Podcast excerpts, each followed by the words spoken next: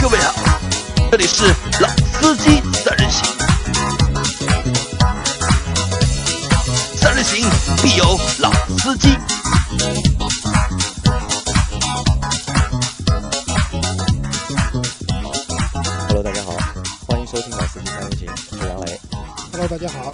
老师。啊，我是韩毅，我是今天的嘉宾，我是被杨老师和周老师邀请过来跟大家分享一下个人的购车经历的。啊，对的，因为韩毅呢，其实我约他已经约了好几一个月了，啊、不止一个月了，好像过年前就约他了，对对对，两个月了。对吧？就就是在韩毅和我说他要买换新车的时候，嗯，对对，吧？然后我就说你什么时候新车换好，对吧？来客串一下老司机节目啊？来做一下我们的节目。因为其实我们在我在早最早的时候，就是节目刚开始的时候，好像也和韩宇说过，就是让你有空的话能够来做一下我们的节目。转眼是不是已经两百多期了？啊，对的，一年多了嘛哎，对我们是从其实正式开始，应该是从去年的一七年的一月份开始的，好嗯像现在已经是一八年的三月份了，已经啊，就是已经十四个月过掉了，那个这个时间过得还是非常的快啊，啊，对的，在这个过程中啊，就是我们也聊了很多和汽车相关的东西。但我们也一直倡导说我们要理性用车。但是今天韩毅呢，他就是用车的经历啊，就乍一看好像都不是很理性，对吧？但是之前我们就私下也聊了一下嘛，其实在不理性当中也有理性的成分在里面。我先来介绍一下，就是韩毅呢，我最早认识他的时候，我们是同事，嗯，对，对吧？然后那个时候杨老师呢是我们的供应商，啊，那个时候我应该还不认识韩毅，韩毅是到韩毅自己出来创业的时候，我才认识了韩对，毅。差不多那个时候。啊，对，那个时候我跟韩毅同事，然后那个时候韩毅的第一辆车，一辆 Polo，嗯，应该一点四的，一点四的自动挡，一点四的自动挡，嗯，然后那个阶段呢，他就张罗着要换车了，然后那时候我就问他，我说我说韩毅你想换个什么车？他跟我说要换个高尔夫，他比较含蓄啊，就讲那个。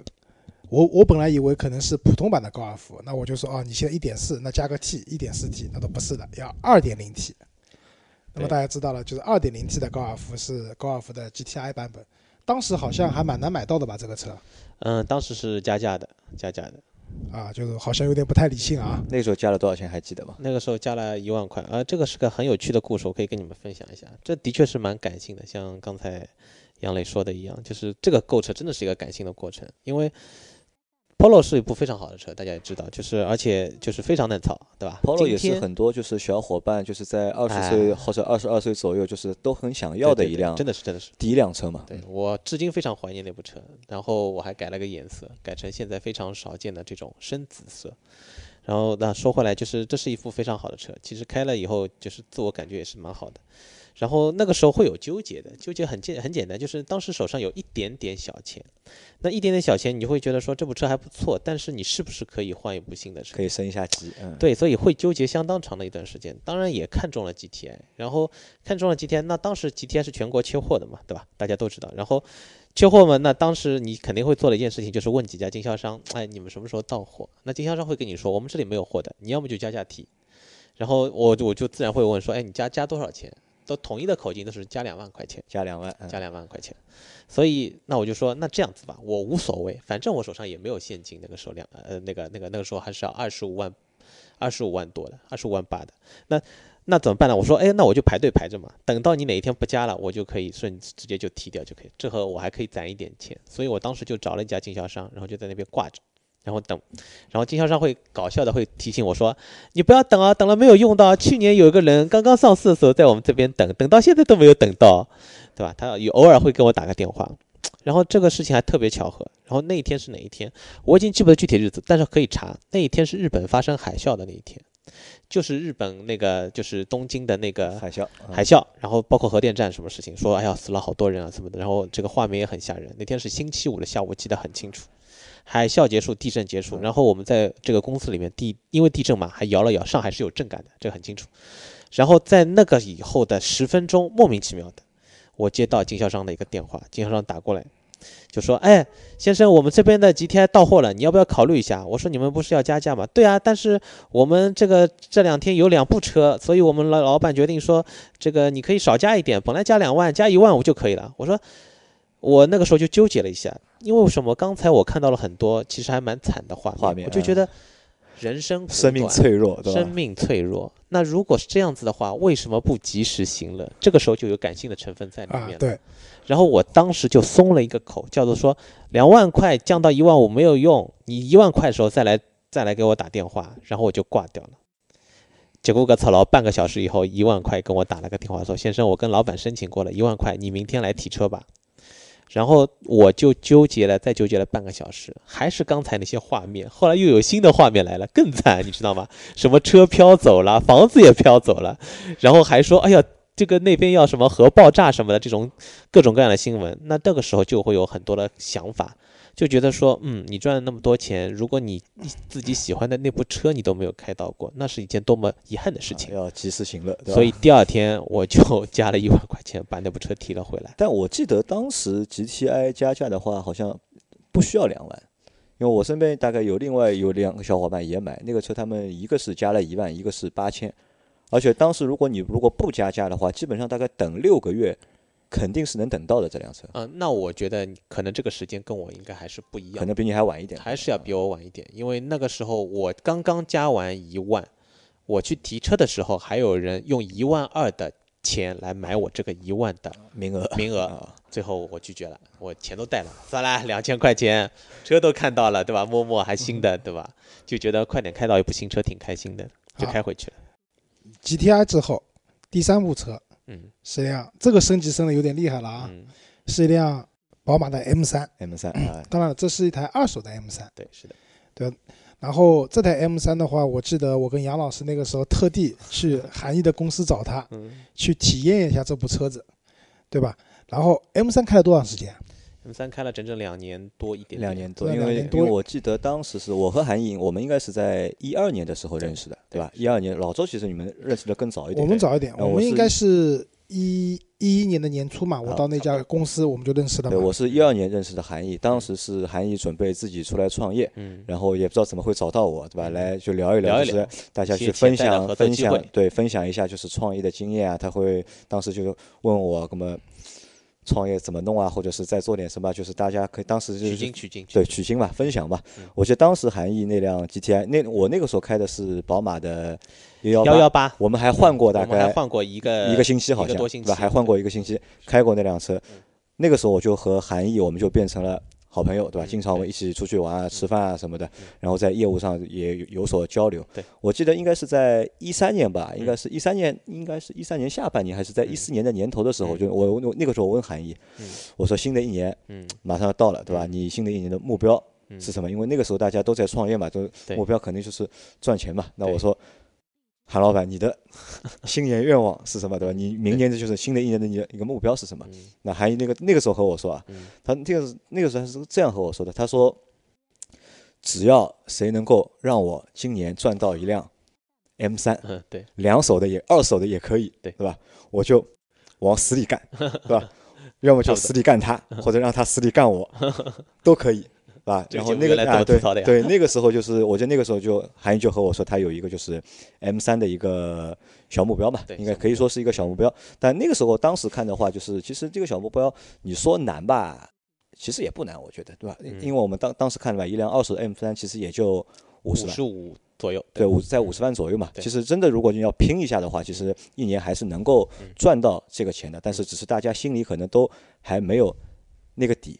嗯。那直到我记得是一六年吧，那个时候是你 M 三是一六年买的吧？对。一六年的时候，你微信上和我说了，嗯对吧？你和我说我 M 三提好了。嗯。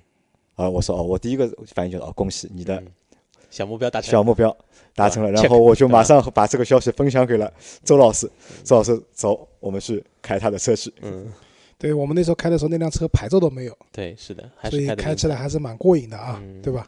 然后 M 三完了以后，那开了两年，对。那现在换了一辆 M 二。对是，啊，这里可能大家会比较奇怪，因为怎么听 M 三也比 M 二这个数字上要大一点，对，因为之前换车经历可能你级别上升一点，嗯。动力上升一点，嗯。然后从高尔夫的 GTI 一下子升到了 M 三感觉就是我们不讲那些超跑的话，其实我们平时路上能看到这些车辆的话，嗯。基本上已经到顶尖的性能了。嗯。但这个时候又感觉又往下降了一点啊，嗯我不知道这样理解是不是对啊？但我知道可能因为 M 二是三点零 T 的那个嗯涡轮增压，应该双涡轮吧？单涡轮啊，单涡轮。但 M 三的话是你那个一九二的是自然吸气，自然吸气 V 八的自然吸气四点零的，感觉排量也下降了，对对吧？然后车车也下降，你那个车应该是两门的啊，这车门倒是一样的，啊？对，我知道你那辆 M 三也是两门的轿跑嘛，对其实搁到现在的话，应该应该叫 M 四的嘛，对，啊，对吧？嗯那么感觉车也小了，然后排量也下降了，但是因为有涡轮加持，其实加速上来讲，尤其城市里面使用会更好一点啊。就是我不知道你基于这样的考虑，嗯为什么会去选择从 M 3又降到了 M 2这种感觉？嗯，两个考虑啊，两个考虑，我觉得这个还是蛮巧合的一个阶段。就是首先 M 3开了两年了，首先必须得承认的一件事情是，这个当初的选择是没有任何的问题的，没有任何的问题。没有任何的问题的。M 三绝对一九二 M 三因为新款的 M 三我没有开过比较长时间，没有没有资格去好好评论它。嗯，但是一九二版本的 M 三一定是，我觉得在宝马整个 M 的历史上是一部非常经典和非常成功的车，所以这一点是毫无疑问的。这也是我两年以来我觉得是非常不错的一点。然后，嗯，但是再怎样的车会有一些小的缺点，这个缺点因为这部车作为我日常的代驾车辆，代步，日常代步，通勤用的，常代说对对对，代步车辆、通勤车辆，所以它的一些小缺点会被日常的，尤其是上海这种交通会被无限的放大。也就是说，它最大的一个驾驶上的缺点是，它在起步阶段因为八缸，因为整个车达到了一点六七吨，所以说它的起步其实是就是顿挫感是比较强的。那尤其是我经常会在一些比如说家人呐、客户啊或者我的同事啊，那其实这种感觉是会有一些问题的，这是第一。第二是说，毕竟这部车我的192的 M 3是零九款的，就是第一款，后来还改成碳顶了，会更好一点。但是我是零九款的，零九款的那毕竟年数放在那边，所以宝马大家知道一些固定的问题，就是他说保质保多少年那些产品，到那些年份一定是坏，而且它是不用修的，一定是坏掉。你那辆 M 三烧不烧机油？呃，烧机油也烧机油。对嗯小烧小烧小烧，基本上一万公里一升。一万公里升，那它还可以。是还可以，不算厉害是还可以，是还可以，是还可以。但是如果下赛道下的稍多的话，烧的会厉害一点点。你下过赛道吗？哦，拿那辆我下赛道，我下赛道，我是我基本上每两个月会至少去一次上赛道。上赛道。对，上赛道。啊，，上赛道开一下多少钱？上赛道，因为你可以参加一些特别的，就是那种呃群嘛，嗯。就是那些就是呃这种车会，土豪群，呃，有一点，有一点，当然我是当中的例外。对，就是这些群的话，那它可能会有一些就是优惠的措施，当然他们本身不是那个群不是很差钱，所以基本上平均的价格在八八百到一千，基本上一节一节啊不不两节。两节基本上是在三十分钟左右，一节是十五分钟，然后两节一般并在一起跑，所以 M 三就是原厂的 M 三会在那边能够做到一些成绩。我开的很差，两分五十到两分四十五到两分五十左右，原厂的。那上赛道原来 M 三自己他们官方做的记录，而且是一九零 M 三做的，可以开到两分三十五，其实是很快的。然后啊、那就说回来，就是这部车在整个驾驶的过程中的体验，除了起步阶段其实是很好的。也就是说，它到了赛道上，因为它本身的八缸自然吸气的力量能够在高转速以后能够完整的线性的爆发出来，所以其实在赛道上体验是极好的。但是作为一部日常代驾呢，我就不吐槽它的油耗了，只比 C 六三好，没有其次的了，因为四点零实在是太凶了。因为在那个时候，我们还有个另外一个小伙伴嘛，也姓韩嘛，也是韩老板嘛，对吧听说韩老板有一辆 C 六三，对吧？这个韩老板有一辆 M 三对，烧烧油二人组对吧？对的韩对吧？对，这个油耗真的是很厉害，五十六升的油箱基本上四天补一次，四天补一次四。天补，一啊那就是不是在加油，就是在加油的路上，对吧？对，所以这部车可能这些缺点其实不大，真的不大，我觉得不重要，但是的确积累久了，而且我开起来一年基本上要开到将近一万五到两万公里，所以其实是蛮多的，所以就有动这个念头，我想看看别的车，这个是个念头。然后去看念头了呢，有两个目标，一个目标就是呃叫做九幺幺，因为几乎就是我们包括那个赛道的群啊，包括我的修理厂啊、改车厂啊，大家的路线基本上 M 3后面基本上接的都是九幺幺，然后九幺幺有九九幺和九九幺一和九九幺二嘛，现在基本上看的都是九九幺一的，就是自然吸气的三点零版本，或者三点六的 S 版本嘛。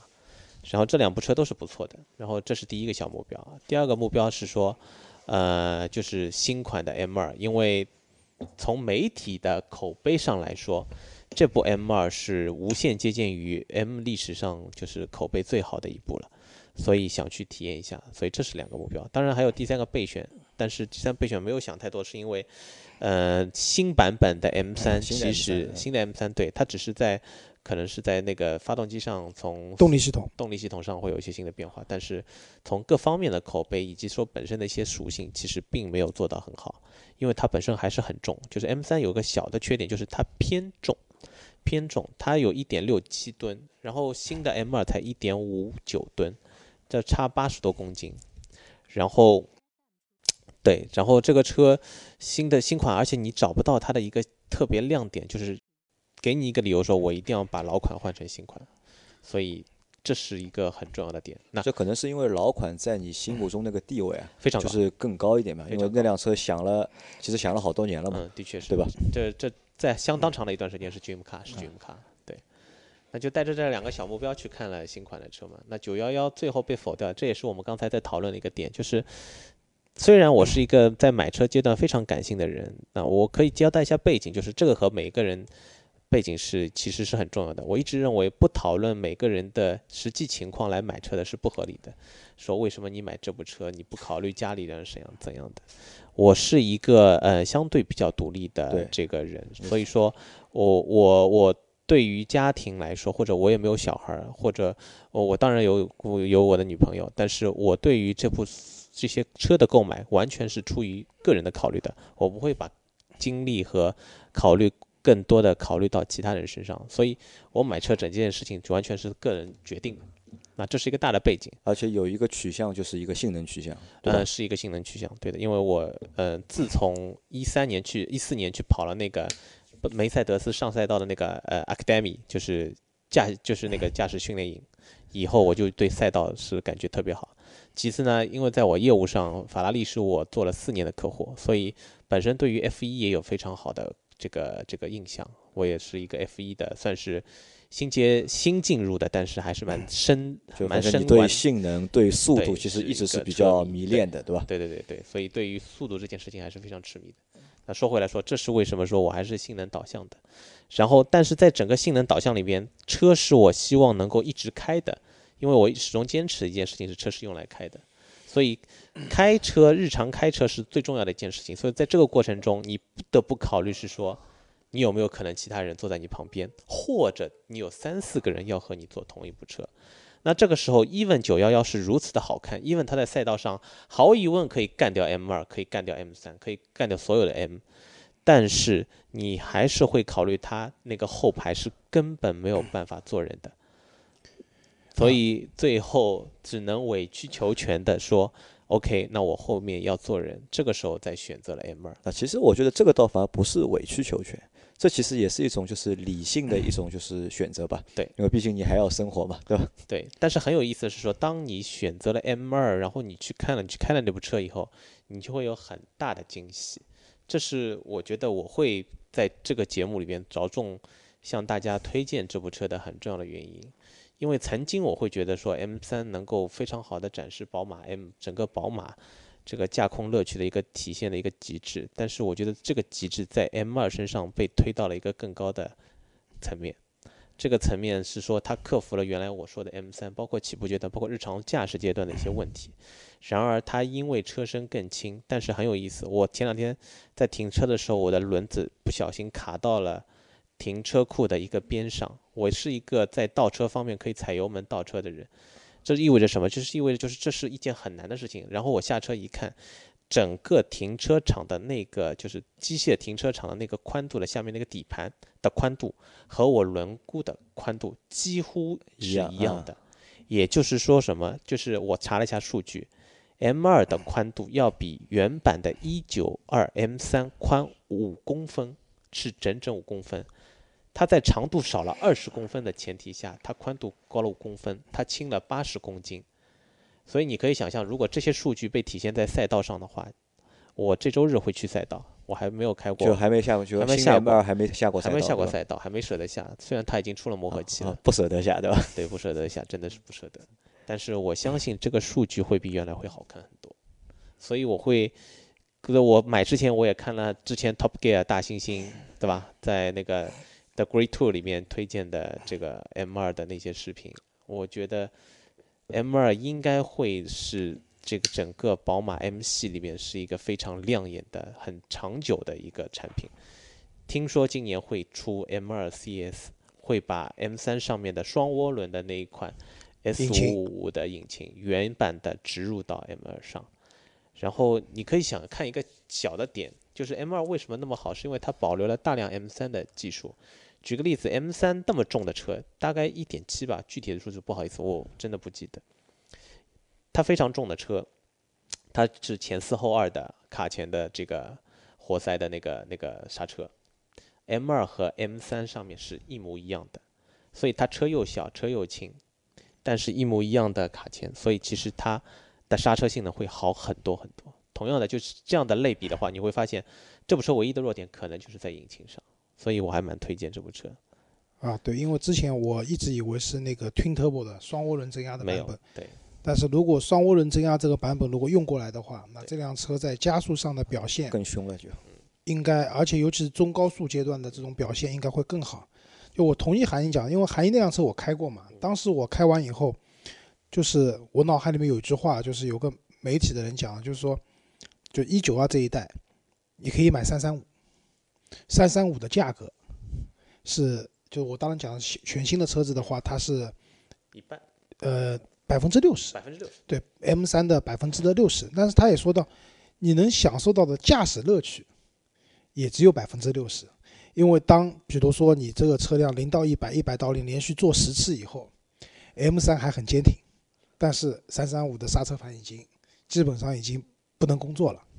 但是他在这里讲，就当这里是很推崇 M 三的性能的时候，但是他也回过来讲，在日常用车过中过程中，嗯，四点零自然吸气的这个版本的 M 三有个最大问题，就一个是韩英讲的顿挫，还有一个它低速扭矩，确实没有它的三三五的三点零 T 的发动机在低速嗯，低转速的时候可以爆发出那么强大的扭矩。嗯，所以有很多就是有个争论嘛，关于 M 三，那 M 三到底要不要改装？嗯，对吧？很多人讲 M 三在原厂车里面已经做到极致了，不需要改装。嗯但也有一派人是说 M 三还是希望去加一套机械增压的套件，嗯，以改善它在低扭时候的相对来，这只能讲相对的扭矩不足，对吧？嗯比我们一般的车扭矩都要足，对吧？那我当时开韩一那辆车的时候，其实我也感觉就是在低转速的时候，尤其城市里面通勤啊，就嗯车速不快。我们那次在火车站附近正好遇到下班，我想我就想我选错试驾时间了，嗯，这个时候根本就完全试不出那个 M 三应有的这种功力，在里面这也是。我一直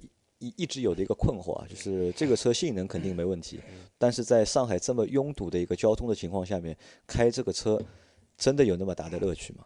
所以，所以这是我就是选择 M 二的很重要的一个出发点，就是我会想说有没有一部在代步上面更好一些，同时在赛道上并不弱于这部一九二 M 三的，所以这是我去找 M 二的出发点的最重要的原因。那我觉得事实上是找到的，是找到的是找到的，啊对对，因为再讲回九幺幺，那其实保时捷啊，在比如说法拉利啊、迈凯伦啊这些就是大的这种超跑的品牌里面，保时捷的通勤性能已经是最好的了，嗯它的舒适度。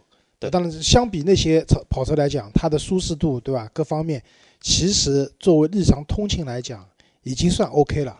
这也是为什么保时捷的销量远远领先于的也是当然了，因为保时捷入门级的车子便宜嘛。嗯那但很重要是因为保时捷其实作为通勤车辆也是 OK 的，但是，呃，因为考虑到就是911，，虽然说就911应该是保时捷里面就是跑车里面唯一一部是那个这个系列是有四个座位的，嗯，对，对，因为 Boxster 也好，包括开除了门也好啊，Panamera 不算跑车嘛、对 p a n a m e r a 只能算一辆商务车，行政级的 轿跑，啊，对。哎那但是它后面的两个位置啊嗯，就基本上是给你的包对留的对，做个孩子可能都比较困难不行，完全不行。啊，完全不行。所以这两个位置只能讲是有，但是它其实是没有办法坐人的。对，刚才因为韩毅刚才私下也讲，他说让我们等会儿去体验一下 M 2的后排，嗯要超越我们的想象。那这个我也蛮好奇的，因为我块头比较大，对吧？等会儿我要去做一下这个 M2 的后排到底怎么样超越我们想象。但回过来讲，就是韩毅其实在这个过程中啊，我觉得也是相对来说从感性还是回到了理性嘛。因为其实，在你的预算范围里面去买辆九幺幺，对吧，也是 OK 的。但是它可能就像你讲的，如果上赛道的话，它可能可以更快。对吧？然但是你日常去使用的话，尤其是当你比如说偶尔家庭或者说客户、同事要一块外出的话，那后面那两个座位没法使用，这确实是个问题。嗯，那我们可以看啊，就是韩毅从 Polo 对吧？Polo 其实当时是很多小伙伴们的当中一辆就是很理想的一辆入门的轿车，对吧？从 Polo 到后面让大家趋之若鹜的，嗯。G T I，对吧？G T I 之后又是 M 三，到现在的 M 四，其实 M 二。啊 M 二，我说错了 M 二。其实可以从这个过程当中也看到一个什么，就是含义，他在就是一步一步的在前进，就是一步一步去满足，就是自己的就是那个心中的那个愿望或者心中的那个想要的那个东西，对吧？我觉得真的，其实呢，让很多小伙伴是很羡慕的。对吧？我我相信，就是我们身边有很多小伙伴也是会比较羡慕你有这个车，你有那个车，或者你有那个车，对吧？其实是比较羡慕的。那我举一个反例啊，就我举一个反例，在韩毅开 Polo 的时候，我开的是尚酷，对吧？韩毅换 GTI 的时候，我开的是幺幺八，宝马的幺幺八，对吧？但韩毅韩毅在开 M 三的时候，我已经把车换成了 Q 五零，是吧？现在韩韩毅开的是 M 二，对吧？我开的是宝骏 七三零，对吧？一个宝马，一个宝骏，那可能就是从这个上面可以看到，就是人的就是两条就是不同的一个轨迹，就是至少从现在开的车上面来看，就是韩毅是比较成功的。我我我不我。不建议用“成功”这个词，我觉得这是，我觉得这是就是一种，我觉得就是你这种可能更偏向于一个叫做妥协，就是你还是向生活做了自己的一些妥协。我觉得如果今天怎么说，你可能这个如果还是像我这样一个状态，偏向于说，嗯，没有一个比较清楚的这个结婚和家庭的计划，然后家家庭的照顾还是处于说，嗯，爸妈还是能够更多的自己照顾好自己的话，那你可能还会为自己考虑更多。所以，但是可能大家的情况是不一样。你年纪的确还比我大一点，对吧？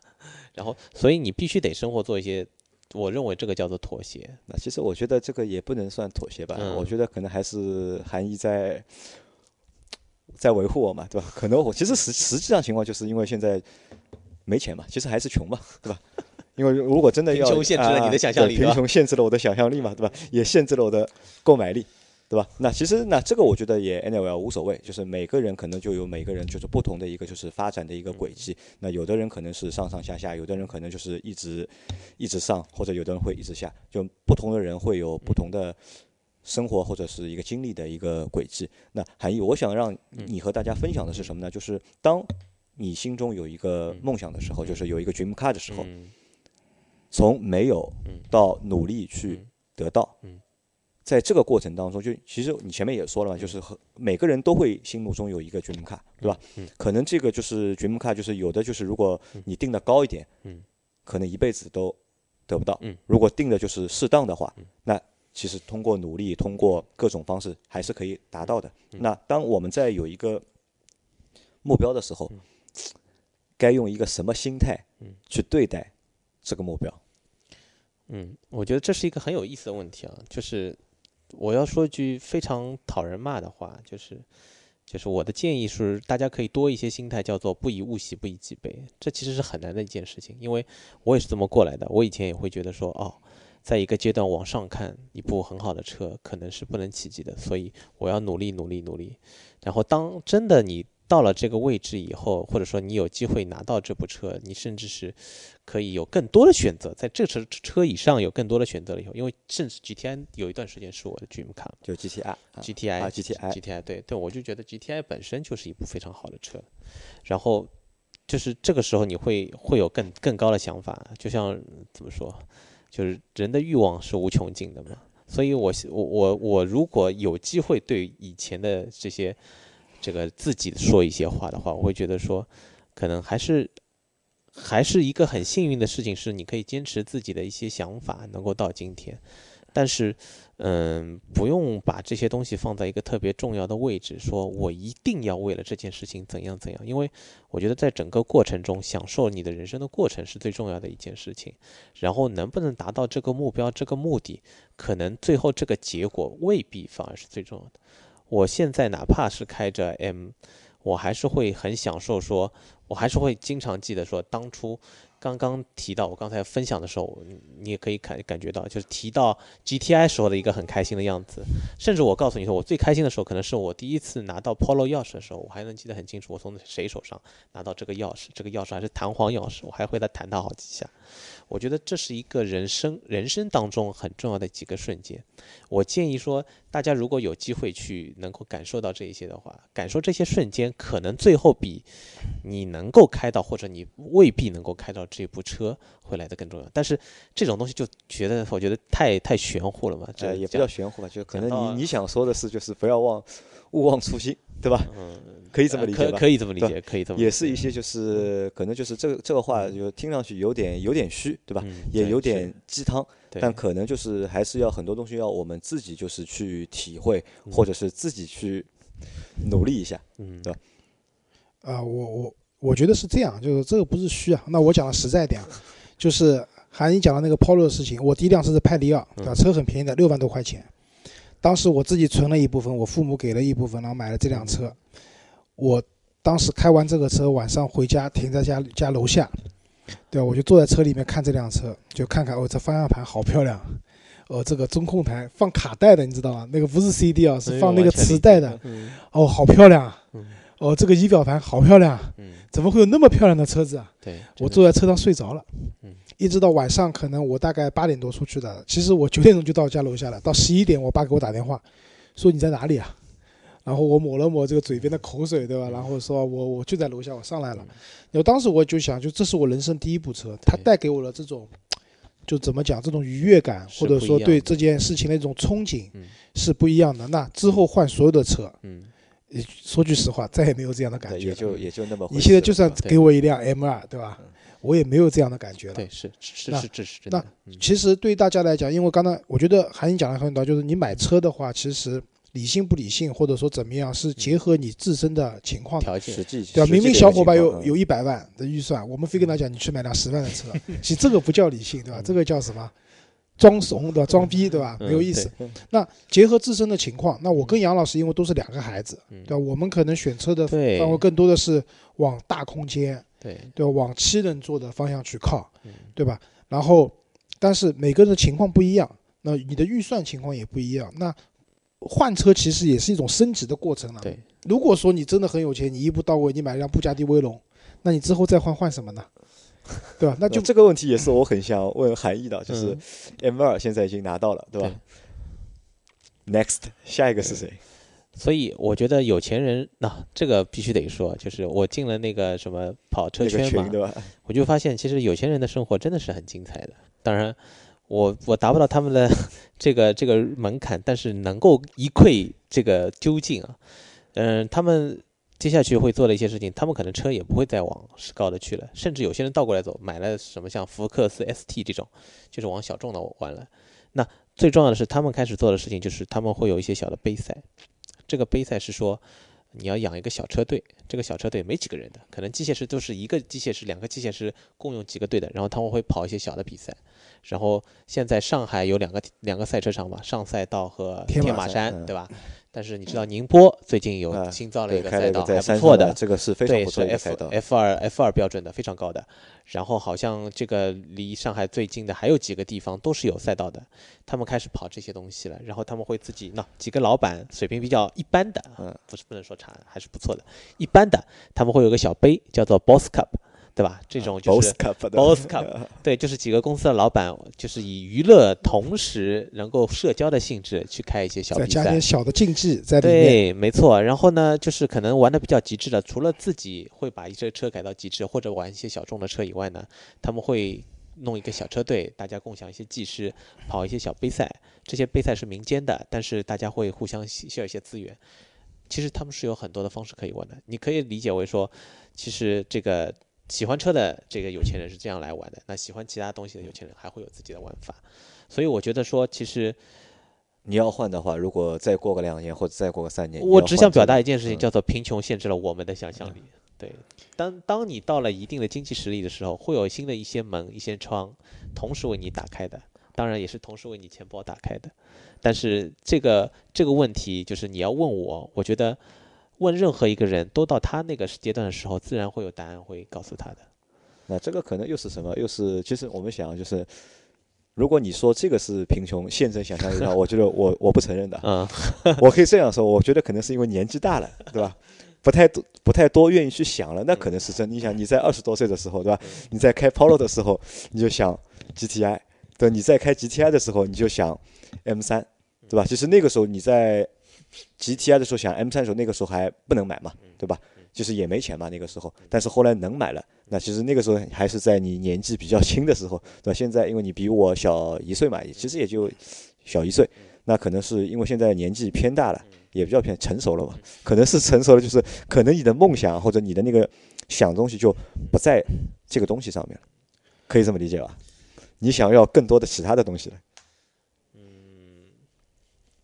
我觉得是这样，就是其实，在相对年轻的时候，因为我买第一辆车的时候，零五年嘛，我那个时候二十四岁，就那个时候可能我买不了特别好的车子，但是至少我心里面知道啊，我想要一辆车，对吧？这辆车哪怕是一辆 QQ 零点八排量的没关系，只要四个轮子带方向盘的我都想要。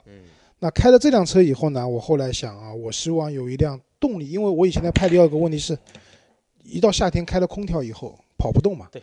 那我的想法就是，我想换一辆车，夏天再也不用为了开空调而烦恼又。智能又有动力，对吧？啊，对，好。那么时候我那个时候买了明锐的 1.8T，嗯其实明锐的 1.8T 的这款车子也蛮限制后面的换车的对，因为它的动力、它的这种各方面的性能其实不差的，嗯只是可能品牌弱一点。很多人都以为斯柯达是那个是以为以为它是吉利嘛，对吧？现在可能斯柯达还不如吉利了。但是再到后面，那我就是中间换过杂七杂八，我我也买过 Polo，对吧？然后我也买过那个呃比亚迪的秦，那个时候处于尝鲜性质的。然后再再到现在，我买了辆奔驰这辆车。那奔驰这辆车其实说白了还是为家用嘛，对吧？因为论性能的话，C 两百也没有什么性能的，那就主好在就是空间够大。那这个阶段其实我们可以想象，我想要一辆怎么样的车，这个车的大概要多少钱，那我可以为这个目标去努力。但是就真的是到了。嗯，我觉得比如说 M 这样的一个系列的时候，其实再往上，你的可能性也有很多嘛。嗯，你可能可以接下来，如果你也可以买超跑，嗯，也有可能还接下来结婚生孩子了，对吧？一生生三个 SUV 了对吧？啊，不是 SUV 了，就 MPV 了呀，呃，七人座的，你下朗你都嫌小，到时候对吧？直接像我们另外一个韩老板最近那个 C 六三变成了奥德赛嘛，啊，不是那个爱迪生嘛爱，迪生哎啊，对吧？那这个其实这个是不可预见的未来，对吧？但是我觉得他讲的那个，就可能就是他的方向可能是我不一定是马上要换车，但是我这台车可以去，他其实也想去跑点那个杯赛和别人去社交一下嘛，对吧？我觉得有这样的想法在里面。那好，那节目到这里其实也就差不多了啊。那我们首先就是我们我们也希望就是所有的小伙伴都能够早日开到嗯他心里的那辆 dream car，对吧？去体验一下就是生活的美好。对，我觉得我自己总结一下，今天我们这将近四十分钟的讨论，我觉得很重要的一点是说，买什么车不重要，但你要记住这个车给你生活带来的往正向的改变，以及说就是你当初的那些生活上的或者梦想上的东西，能够通过这部车去把它实现，去把它变变成现实。那这些事情可能是更加重要的，这是我觉得我们今天讨论的非常啊、对的对挺，有意思其。实这就是一个核心嘛，就我就是要想让韩毅过来和大家分享一下就是正能量的东西，对吧好？的，好的，对我们这个韩老板非常正能量，哎大家就不要喷他了啊。啊，那然后后面会把韩老板也拉进我们的那个微信群，因为我看一下我们群里面好像也有三个就是 M 的车主，啊，然后大家也可以做做交流嘛可以，或者如果大家对 M 二或者 M 三这个车有兴趣的话可以在群里面嗯问问我们的韩毅。我简直是 M 二推广大使，推广大使的上卖出去的 M 二大概有两三部了已。经两三部了，对吧？好那我们这期节目就嗯先到这里，好的，好的，大家拜拜，也好，谢谢谢大家，拜拜谢谢谢。谢谢谢谢大家，嗯。